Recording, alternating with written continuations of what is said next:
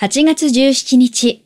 今日は何の日ですか ?1948 年の8月17日は、後に横浜スタジアムとなる横浜ゲイリック球場で日本初の夜間の野球試合、いわゆるナイターが行われた日です。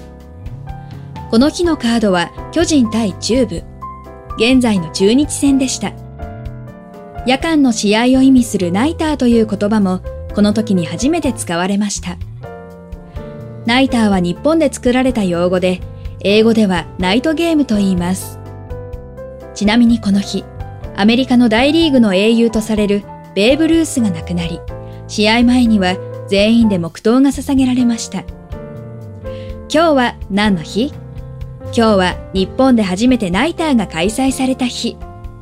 ナビゲーターは私、徳重みどりが務めました。また明日お耳にかかりましょう。